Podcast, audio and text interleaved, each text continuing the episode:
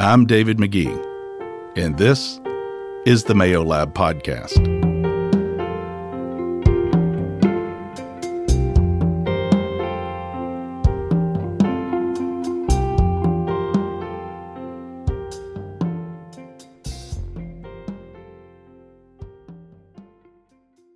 Sometimes I think that because when someone dies of an opioid overdose, uh, it gains a lot of attention and, and the death is heartbreaking, and it is. But when we lose people to death, um, you know, it, it gains a lot of attention. Sometimes, though, people can be losing their joy and be struggling with addiction uh, to other drugs, not just opiates. And that's the way it is with uh, stimulants like Adderall, for example, or Vyvanse, both of which I had uh, sadly a real personal story with where I became Alexis addicted to um, prescription um, Adderall and then Vyvanse. I misused them, didn't follow doctor's instruction, and I did not die of an overdose. But I can tell you that I ruined my life and a lot of people's lives around me, and so as we as we see that epidemic really increasing across the country, I think on the uh, Mayo Lab podcast, it's such a critical story to delve into because stimulants, for example, are one of the most prescribed drugs for young people in this country. They are, and I hear people talking about it all the time of Adderall and different types of stimulants. And so I'm excited to have this conversation because I don't think it lives just on a college campus. I don't think it starts just on a college campus, and that's what we're here to talk about today. I, I think on this day, honestly, it, when I when I ask students all over the country, high school or colleges or universities, when I when I'm asking them in casual conversations about the drugs that are misused the most, there's the obvious alcohol and marijuana, but stimulants right at the top, mm-hmm, and, and, and mm-hmm. increasingly it's moved right next to maybe if not. I had a student tell me one time they say, "Hey, if I go uh, misuse alcohol, my parents can smell it on my breath. Mm-hmm. If I'm jacked up on some Adderall, somebody else's Adderall, they don't even know.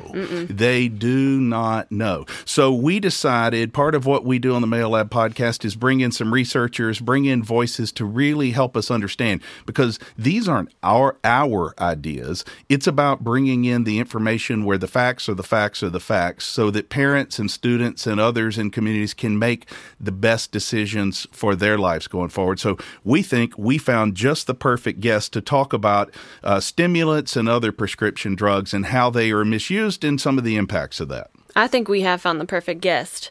Dr. Sujith Ramachandran is an assistant professor of pharmacy administration and assistant director for the Center of Pharmaceutical Marketing and Management at the University of Mississippi School of Pharmacy. And we're so excited to have him here. Did I get your name right? You absolutely got it right. Wonderful. And if it is easier, my students call me Dr. Ram, and that is much easier to say than my full name, and that's okay with me.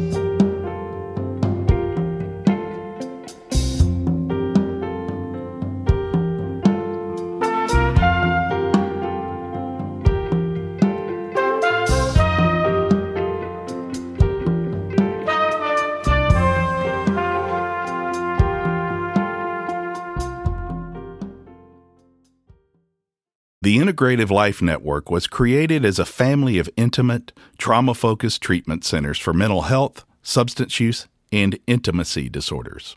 With locations in Nashville, in Chattanooga, Tennessee, Oxford, Mississippi, and Boulder, Colorado, the Integrative Life Network's specialized programs aim not just to treat the problematic behaviors you can see, but also the underlying trauma that's driving that behavior.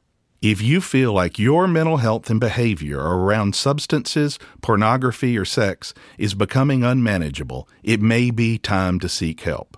Call the experts at Integrative Life Network today for a free phone consultation to see if they have a program that may be right for you. They work with most major insurances on an out of network basis and have a full continuum of inpatient programs from two week intensives, 30 day residential options to extended care programming. Talk to an admissions specialist today at 615 610 5399 or email them directly at info at integrativelifenetwork.com. And see our website at themayolab.com for more information. You are listening to the Mayo Lab podcast with David Magee. Now, back to the episode. Dr. Ram, that's a good one. I love that. And uh, so, so help us understand. Um, well, first of all, how how did you get involved in um, how you know stimulants uh, are misused in the impact? Tell us about your background with that. Um, so, so the story here is actually quite a little. Uh, it was accidental because I I like to call myself an accidental academic. I was not going to be in academia for the longest time, but as I was finishing my PhD, I realized that I enjoy doing this work more than anything else out there, and that is almost also how my interest in stimulant research started because my original interest was in mental health and mm. substance mm. use i was specifically thinking about about uh, needle exchange clinics heroin use and i realized that to do the work that i wanted to do as part of this was much more taxing and resource intensive as a grad student and i did not have those efforts so my my kind advisors helped redirect me to identifying prescription stimulants and i have really discovered uh, the fact that this is a huge problem and it's not being talked about on the level that we see other substance use or even mm-hmm. opioids. Mm-hmm. So I've ended up refocusing most of my efforts here because I have recognized the scale and mm. the importance of the problem. I'm so thankful for that work because, as I said eh, on our introduction, you know, people die from opioid use, and it's very sad and it's unfortunate. I've lost a son to it. It was extremely sad and extremely unfortunate. But what I always talk about is what I call the walking dead. Mm-hmm. You know, they they they're still alive and they're still with us, but substances have just reached in and changed their how their brain works, how they're functioning daily, and I feel like honestly, from getting into schools and universities and even in the adult population, I see an absolute crisis of of stimulant abuse and over, over prescription misuse, and then we even get into the counterfeit drugs that that just barely seems on the radar. First of all, when you when you get into the research, I mean, do what what do we know about this? Are are, are they being? Do we think they're being overprescribed? For instance. So can I answer something else before please. I say this? Because I think you made a really good point. When we think about opioids, the first thing we think about is all of the overdoses and the death numbers that are on CDC, every news website. You know, we recognize the epidemic, it's all over the media. People don't think of stimulants resulting in the same thing, and that's actually incorrect because a growing proportion, and today a majority of opioid related overdose deaths also have stimulants. So uh, there are studies out there that have looked at were stimulants present in the bloodstream at the time of an overdose and the co-occurrence of opioids and stimulants at the over at the moment of overdose has increased exponentially in fact if you will enter if you will let me do this for a second yes i want to show just how much this has increased in the past um, three year period between mm-hmm. 2015 and 2017 mm-hmm. uh, three year period, like 2000, sorry, a four year period between 2015 and 2019, opioid overdose deaths increased from about 30,000 to 50,000 in this country. A big overdose, but stimulant overdose deaths, where a stimulant was present at the time of the overdose, increased from just over 5,000 to over 15,000.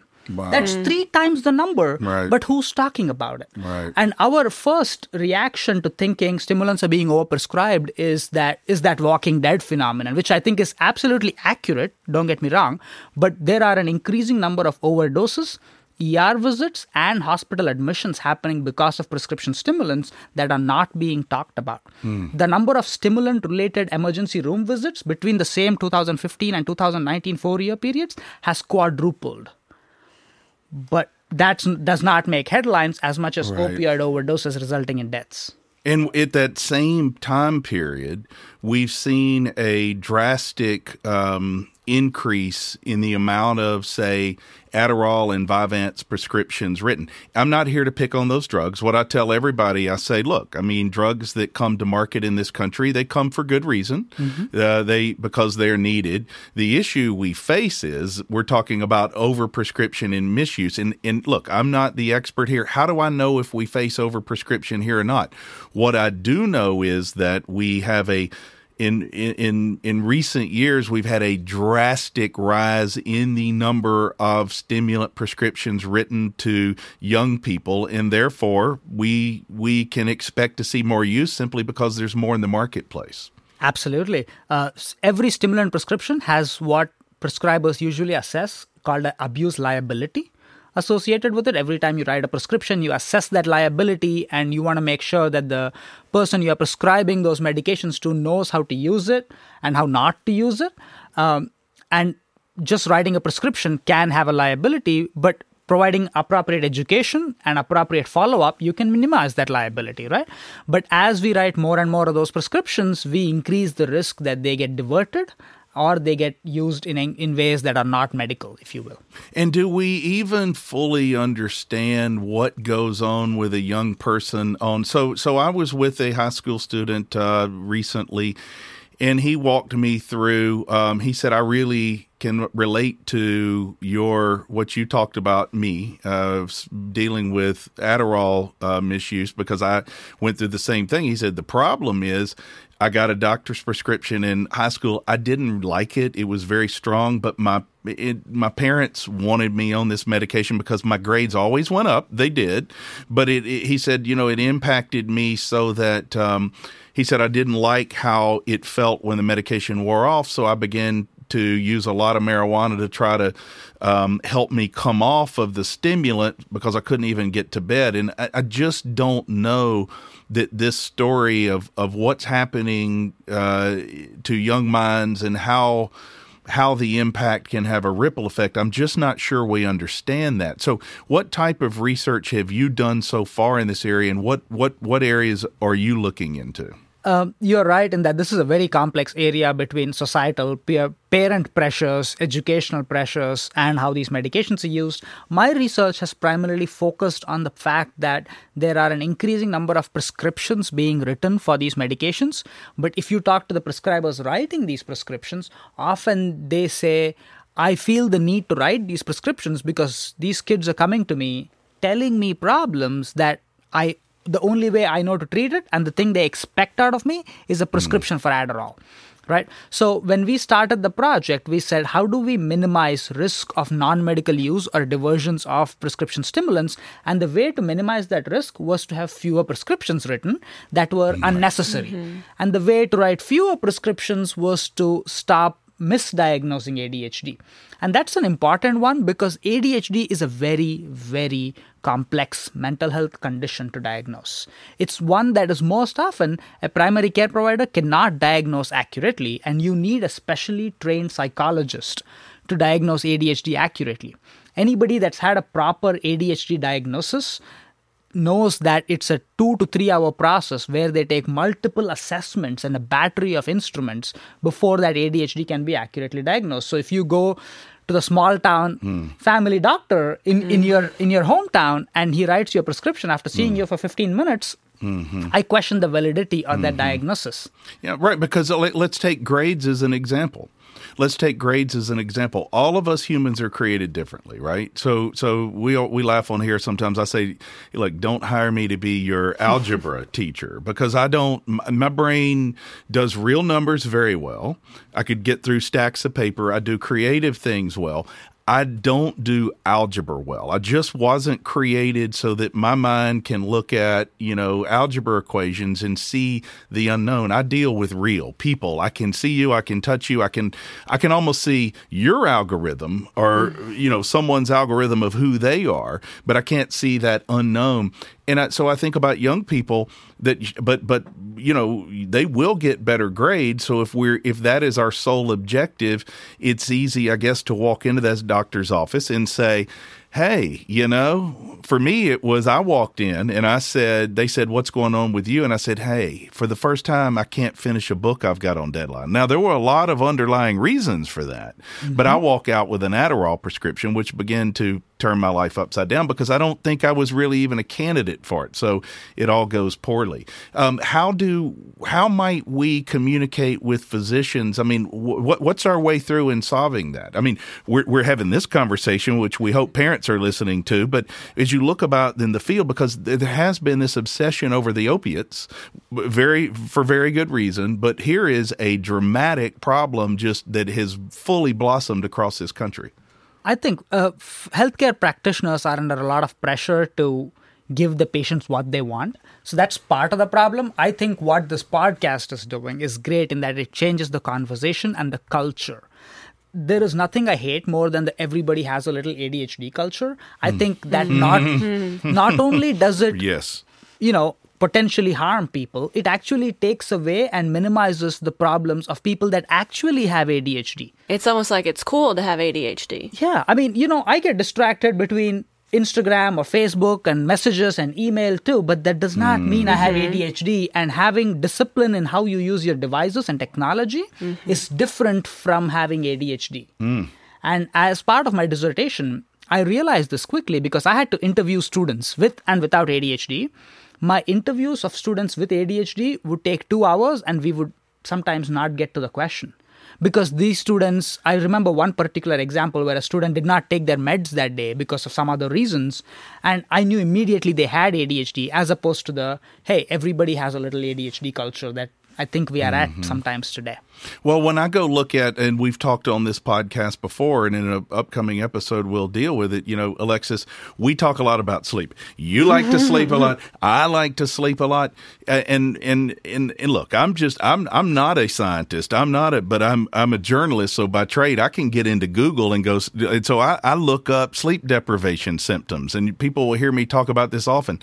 Way at the top of the chart is sleep deprivation often can often closely mimic symptoms of ADHD. You can't focus, you can't look at, and so I think about all these students out there, and studies also show, oh by the way, they're sleep mm-hmm. deprived, mm-hmm. and so maybe there's some correlation. Yet our our solution is giving maybe many that don't qualify, as you say, they haven't been through these battery tests, and so number one it, it it it's not almost fair to those who really are suffering because it's throwing everybody in this pool. And number mm-hmm. two, it mm-hmm. could change important personality characteristics of a young person or an adult mm-hmm. who doesn't even have the symptom, the the actual symptoms. It may be a byproduct of other things, as you say, distraction, lack of sleep, or so many other things. You know. And it's, let's be honest, it's not cool to talk about sleep. No. It's not cool to say, hey, I went to bed. Right. I, I told David this today. I went to bed at 7 o'clock one night mm-hmm. last week. It's not cool to have that conversation cool and in talk camp. about I it. mean, it's pretty cool around me, Especially for teens, I don't, it's not their first thing because they have all these devices. They have these things they want to do. Culture's telling them this. Success looks like XYZ. It's almost as if stimulants are what they think is that golden key to success, whether that be grades, finishing a paper, finishing a book, in David's case. It's almost like that's an excuse for them. Mm-hmm. it's a hyper competitive environment we live in today. I, li- I teach in the pharmacy school and I see students that are incredibly smart that are stressed out because they are afraid of the students' loan they're taking. Hmm. They are afraid of not making it through all A's. And these are incredibly smart kids. They are smarter than I was when I was in college, hmm. mm-hmm. right?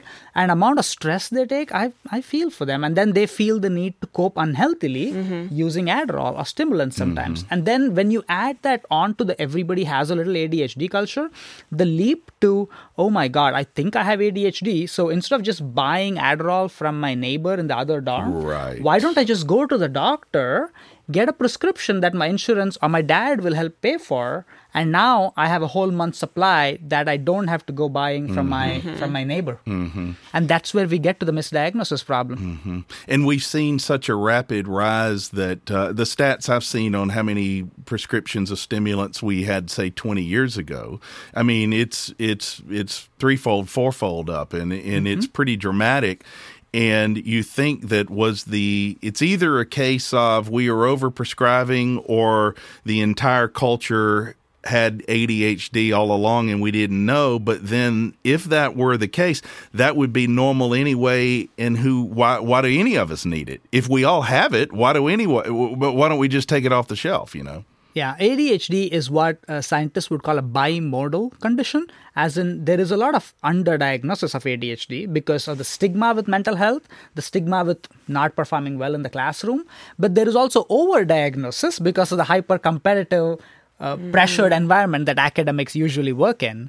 Uh, so, that bimodal condition leads to both problems. So, any conversation we have around this today should not be invalidating people that actually have the mm-hmm. problem, right. but also recognize that misdiagnosis and overdiagnosis with overprescribing of Adderall is a real problem in combination with that. And one of the challenges we run into when you have over prescribing is it floods the marketplace. Then when you have misuse, it's traded around. Well, then when we go through periods like earlier this year where there's an actual shortage.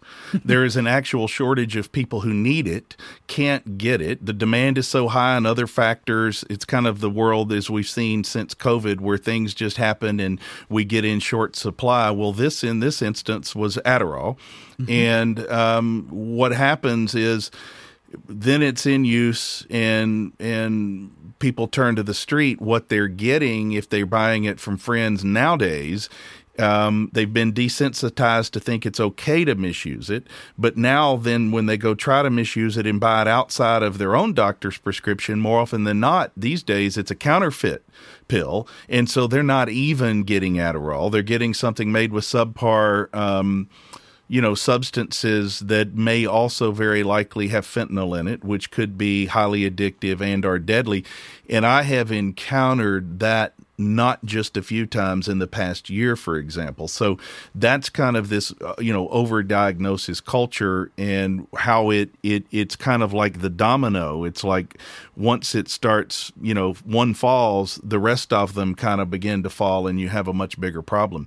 Some of your work is also centered around opioids. What what type of work have you done there um, around opioids, we've done a good bit of work in older adults. Some of this work was led by Dr. Yang at the School of Pharmacy, who's championed safety of opioid use for chronic pain because opioids like chronic pain also have people that actually need the medication and actually need it for their functionality need it for their quality of life mm-hmm. uh, but overuse is dangerous and so is also uh, inadequate or improper tapering of opioid use. So patients may be on opioid use for a long term, but then they get tapered off because of all this media buzz around and the increasing policing of prescribers. And the tapering itself causes adverse reactions where we've entered this world where we've got to find the balance. Overuse is bad, underuse or underprescribing is mm-hmm. also bad. And we need to find the balance for the best of the patient.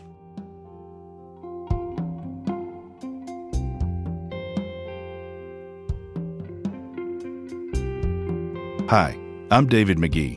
Now, more than ever before, parents need better information about the challenges facing their children, what sorts of issues to expect and when, and the warning signs to look for. From anxiety and depression to addiction, eating disorder, and loneliness, students and their families are facing a mental health and substance misuse epidemic that requires new guidance. My new book, Things Have Changed What Every Parent and Educator Should Know About the Student Mental Health and substance misuse crisis offers a clear roadmap for helping students find the joy they want and deserve. Head over to themayolab.com to sign up for our newsletter and find a link to pre order my new book.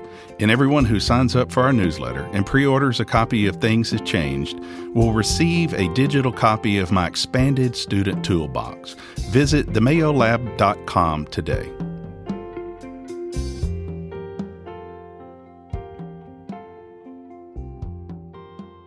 You are listening to the Mayo Lab podcast with David Magee. Now, back to the episode.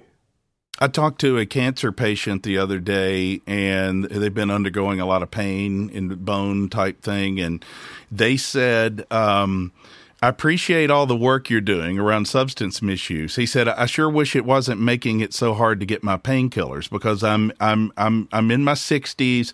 I've got a difficult case of cancer and I'm having to go in and the doctor's almost afraid to give me those painkillers. So I mean it is a the education, you know, is so important for for us to understand where the problems happen but also where the problems are not. Absolutely. We have been working with the Mississippi Division of Medicaid for the past decade or so, part of the initiatives that the School of Pharmacy is partnering with the Medicaid division is with education related to opioid prescribing. And we've also been discussing with the Department of Health now to try and expand that not just to Medicaid doctors, but all doctors around Mississippi to try and communicate what the importance of opioid prescribing is, how to make sure it is used safely, but also that if your patient needs it, you are not the one denying them mm-hmm. from it because sometimes you need it for maintaining a quality of life. Mm-hmm. And correct me if I'm wrong, but in your dissertation work, you found there's almost some tools that you found in it to how to help doctors prescribe properly. Yeah, so our dissertation work was focused around how to help family doctors, those family prescribers in small towns that don't have access to a mental health care provider. And we said the best way to help these individuals is to come up with a tool so they can identify who needs to be diverted to a mental health care provider before any subsequent intervention can take place, right? Mm-hmm. And we had developed, as part of that dissertation, an instrument that we call the Subtle ADHD Malingering Screener. It's basically a questionnaire with 10 questions on it that can help identify if the person in front of this doctor is giving responses that don't align with what we typically think of as ADHD. And if they don't align, that doesn't mean this individual was lying, mm-hmm. just that this individual may need more detailed evaluation before you write them a script for Adderall. Mm-hmm. And that might be for a whole variety of reasons, part of which we've discussed already is people believing that they have ADHD because of the environment and the structure of their lives um, but this instrument is freely available today. And I've had one of the greatest joys in my career is every two to three weeks, I get an email from somebody around the world saying, Can you give me the subtle ADHD malingering screener and do I have wow. to pay for it? Mm. And I get to tell them, You don't have to pay for it here, you can have it and you can use it and and we've been continuing to do more research on it and i think more research is needed of course. Mm-hmm. but that definitely is one of my joys every time i get an email like that. That's incredible. So is that on people find you through their website to get this or how, how does this take place? So most of the time when people do find it and send me emails it's because we published a paper in 2019 in a journal called assessment mm-hmm. talking about our development of this instrument but uh, the instrument itself is available on my website mm-hmm. drsujithram.com if you go to the resources section there at the bottom mm-hmm. of the mm-hmm. page is a link to the uh, study itself mm-hmm. and the scale is free to use we recommend caution. We recommend being careful to prescribers when they use instruments like this. Mm-hmm. But uh, we are not looking to make money out of this. Our goal is to help prescribers and clinicians all over the world.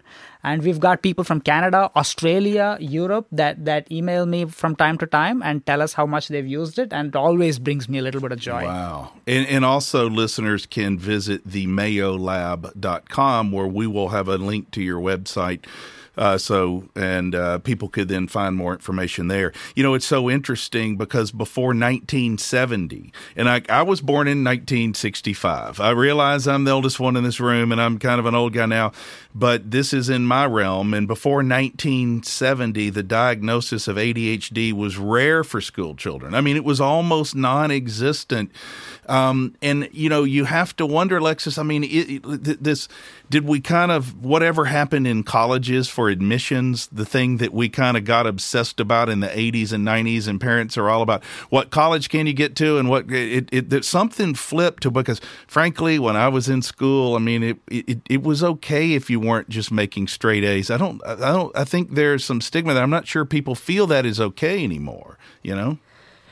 Yeah, it, and it's this weird, and we talk about it a lot of what is the definition of success? Um, and that pressure is getting put on students younger and younger and younger. And what we've been talking about, the societal pressure and just trying to fit in. And I just, I do not, I don't know where, where things switched and how we've, how we got here. That's what we're trying to figure out. But there has been this, this pressure of success and, you know, defining success, what that looks like. Unfortunately, it has been on grades, graduating what job do you have? What house do you live in? Things that maybe don't give you joy um, right. deep down inside. Right. They just give you a title behind mm-hmm. your name or mm-hmm. a picture.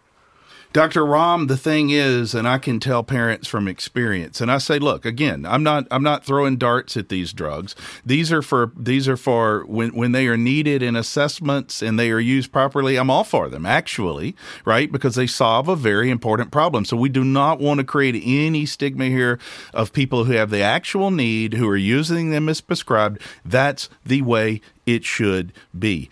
In my case, uh, when when when I use them, and I'm not sure they should have been prescribed. I mean, look, I I I don't I haven't been on that drug for many years, Adderall and or Vyvanse, and I, I finished a book in 17 days, and I do not make this up. Last year, I finished a book in 17 days, and everybody's like, "You must have some hyper focus," and I was like, "I do naturally," you know. Uh, but but the what what's so interesting is that is that when I get into populations, and sometimes with students, and, and again, it could be anywhere throughout the country, and this thing comes up about subject comes up about you know stimulants and non medical use I mean, I'm talking like 50% or more of the group is kind of raising their hand and or making eyes with me. I mean, it's that prevalent, yet for some reason, it's not really scaring parents. But the truth of the matter is, they have a higher tendency, I think statistics show, for later developing other substance issues. Yeah, the, the issue with substance use and stimulants and ADHD is also super interesting. Uh, three years ago, an international panel of experts came together to release some statements about substance use disorder and ADHD. And they found, uh, they made some statements that in children with ADHD have a dramatically higher risk of developing substance use disorder later in their life. Mm. But one way to decrease that risk was to properly treat that ADHD with stimulants. Mm. Right? Okay. So interesting. Use having ADHD alone can be a risk factor, but having untreated ah. ADHD is an even higher uh, risk factor. So when talking about stimulants, using it appropriately, there is the value there. If we don't prescribe stimulants where they are mm-hmm. needed, now these kids mm-hmm. will have a higher risk of a substance use disorder. But we need to make sure it is only being prescribed right. for who needs it. And that brings me, if you don't mind no, me saying please. this, one more point that I love telling my students, and they're shocked when they hear this, is that stimulants don't help if you don't actually have ADHD. And they always don't believe me because if you take it, you it feels great. Mm-hmm. It helps you stay mm-hmm. awake all night the day before the test, right. and then you study and then you do mm-hmm. well. But stimulants have been repeatedly shown to not have the same effects when you don't have ADHD. The mm. only empirical study on this was published in 2016 and this was done in college students and they found that the use of stimulants so if you were not a stimulant user but you went on to become a stimulant user your gpa did not change at all. Wow. The only people in college whose gpa increased were yeah. the people that gave up using stimulants that is almost counterintuitive because giving up in using stimulants involves lifestyle changes mm-hmm. that the students had to do, and that actually helped them improve their GPA, not the stimulants itself.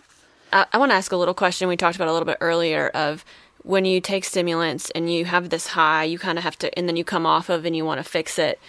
The change in that internally, neurologically, however you define it, what does that do to a person? The the coming off the stimulant high or whatever yeah. you want to call it is a real problem when you talk to patients with ADHD and I think David referred mm. to this earlier they hate that feeling mm-hmm. hated it they hate it and and it is real that's a real side effect of ADHD uh, in fact for people that don't have ADHD that want to use Adderall even once they have a substantially higher risk of having ending up in the ER because of heart palpitations mm. or because of increased anxiety um, so self medication is dangerous, mm-hmm. and it has to, one has to be careful with things like that. I'm not saying using it once will make you addicted, sure, right? Mm-hmm. But but we have to recognize the risks where they are present. So that's so fascinating. You're right. So you have this equation. What you what the case you were making that the research and medical information shows that that's why your tool, your diagnostic tool, your the bottom line is if somebody truly has it, it can help them with a lot of issues. It can help reduce issues they may face if mm-hmm. they're provided a stimulant. If they don't actually have it, it could introduce a host. So therefore, that's why proper diagnosing and using this effectively and not just randomly assigning a little ADHD to everyone, that's why that is so problematic. Yeah, this whole stimulant as a gateway for other drug use is not is not uncommon. I won't say it is scientifically proven. There is a lot of mm-hmm. debate in the literature about that. But the other use of stimulants among college students is not just for studying, but for partying. Mm-hmm. Because when you take a stimulant, you can Right. drink more alcohol or use more marijuana. And that is Yes. actually incredibly dangerous mm-hmm. because you would have passed out after three drinks. Now you're drinking five drinks or whatever it takes. And the increase in blood alcohol concentration might cause a, you know, a really fatal reaction there. Yes, that's what that's what we see with a lot of young populations. It's a thing. One goes with the other. They see. Also with me, which is very interesting, and this is embarrassing to say, but I'll just speak the truth. I can't explain this, um, but for whatever reason, because I didn't, I wasn't a good candidate for it, but I got given it and it hit a spot in my brain. So I began misusing Adderall and then uh, Vyvanse when I tried to move to something else but a strange phenomenon happened with me that that I hear others tell me about, which is I began to really crave nicotine, and I had not been a nicotine user. Very, very strange. And and the best I can explain is so the minute that dose of stimulant hit me, it was going to start coming down. It, it was a peak, and then it would come down. And I I feel like there was something in my brain trying to get another stimulant in there to keep it elevated, so to speak. And so I would I would crave, and I have a lot of students tell me they they encounter the same thing with vaping. You know, where they are craving nicotine to go with it. So, it, it I think it just opens uh, such a um, difficult situation that parents you know you you have a child and you want them to excel in school. You don't want them to get left behind so to speak. But then the same time if you if you're pushing them on a drug or taking them to the doctor and hoping they leave with a prescription that where they haven't been properly assessed you you are really playing with fire. I mean, it is a strong drug that that hits the brain. I, I can remember the exact spot in my brain. I can almost point to it when that when that prescription stimulant would hit my brain. I can exactly point to the spot where it would just. It was like electricity, and I felt like I was on fire. You know, and um, it, it it's just very real. It's it's not it's not mild. It is a strong drug that that has consequences. Absolutely. Chemically speaking, Adderall is not that different from meth. Wow. It's just mm. one chemical moiety away from just mm. meth. Mm. Um, so it is different, but the difference may not be as much as most people would think it mm-hmm. is. Mm-hmm. Mm-hmm. Where, in your opinion, education, I feel like, is kind of where we need to kind of start coming at this conversation. But who needs to be educated? Like, where does the education start? How can we, how can parents, eh, physicians, where, how kind of take that where you. Yeah, I, I think education is definitely a big part of this. Um, I think the education needs to be multidimensional. High schools and colleges is where I would begin with children themselves.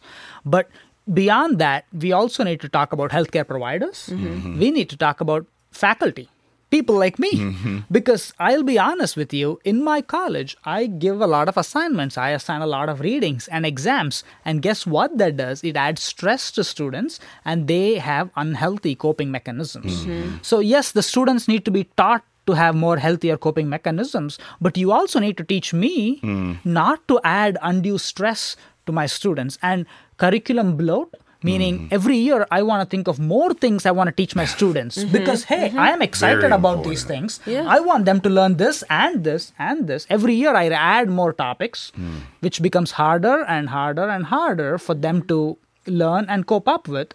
So i think faculty are definitely one part of this piece. But outside of that even um, even law enforcement officials hmm. there is a lot of stigma and lack of understanding of what it means to share your Adderall with somebody else. Mm-hmm. Sharing Adderall is a controlled substance, is, is illegal. Right. Mm-hmm. But Right. students don't recognize it sometimes, and law enforcement doesn't recognize it. Mm-hmm. But law mm. enforcement cracking down on sharing by trying to demonize it is not going to help. It's just going to drive it underground. right. So there is a variety of issues here, and really, I think the best thing we can do is let college students and high school students know the risks involved every time they choose to take an Adderall. That, yeah, that is so fascinating. You hit on multiple points that just captivated me. But I appreciate your, I really appreciate your transparency talking about what what we face in the academic world, what students face mm-hmm. of this, you know, uh, curriculum bloat, for example. Okay, I keep getting excited about this, but I'm going to add more to them. That's what I see in K through 12 schools. I'm fortunate that I get invited to speak in a lot of K through 12 schools, and when I start talking to students about Adderall, first of all, a lot of them are on it, and some of them maybe deserve to be, but some don't.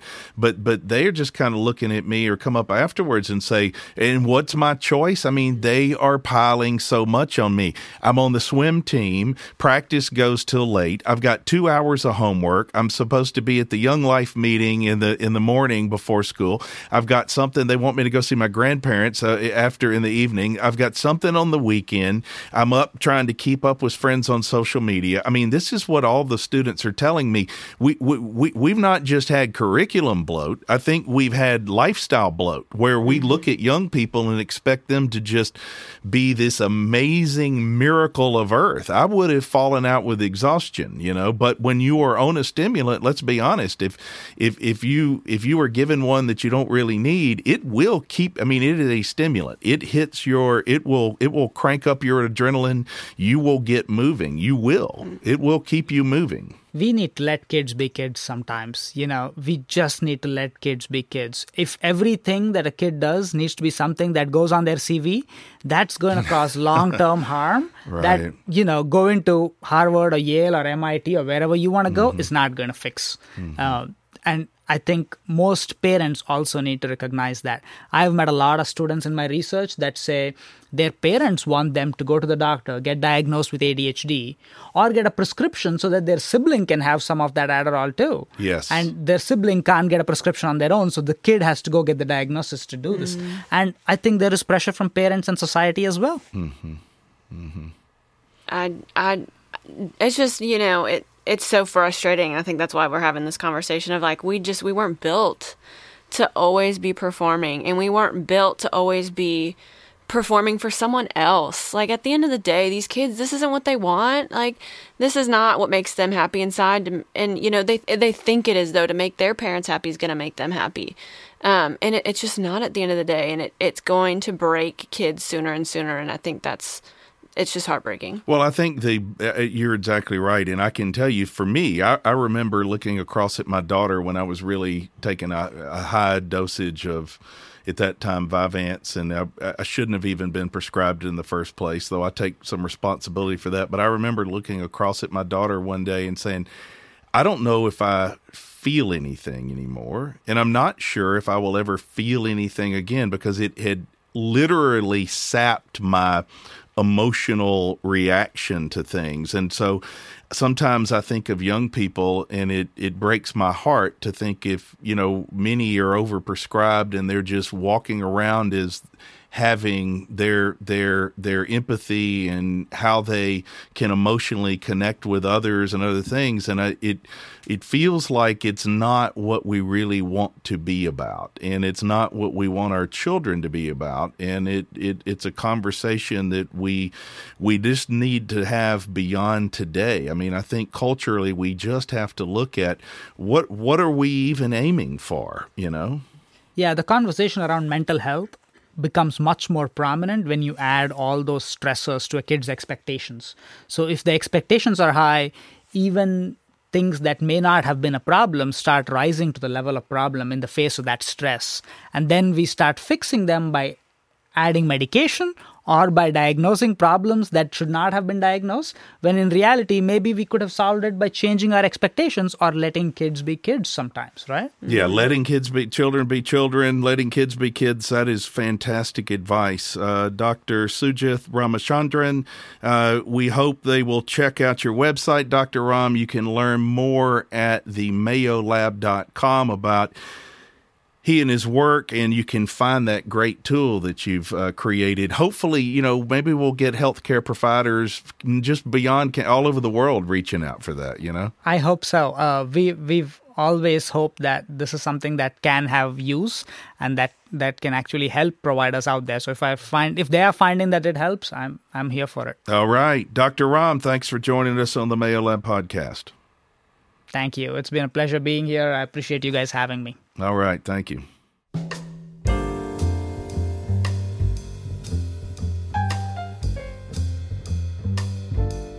Thank you for joining us on this episode of the Mayo Lab Podcast. The Mayo Lab Podcast is produced by Dr. Natasha Jeter, Dr. Megan Rosenthal, David Magee, Alexis Lee, and Slade Lewis. This podcast was recorded at Broadcast Studio in Oxford, Mississippi. The show was mixed and mastered by Clay Jones, and our original music was composed by Slade Lewis.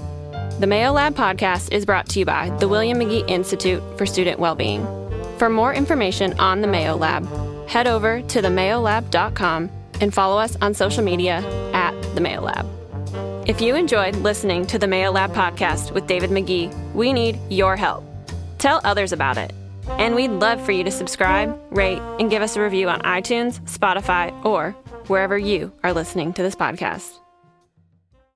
This podcast represents the opinions of David Magee and guests of the show.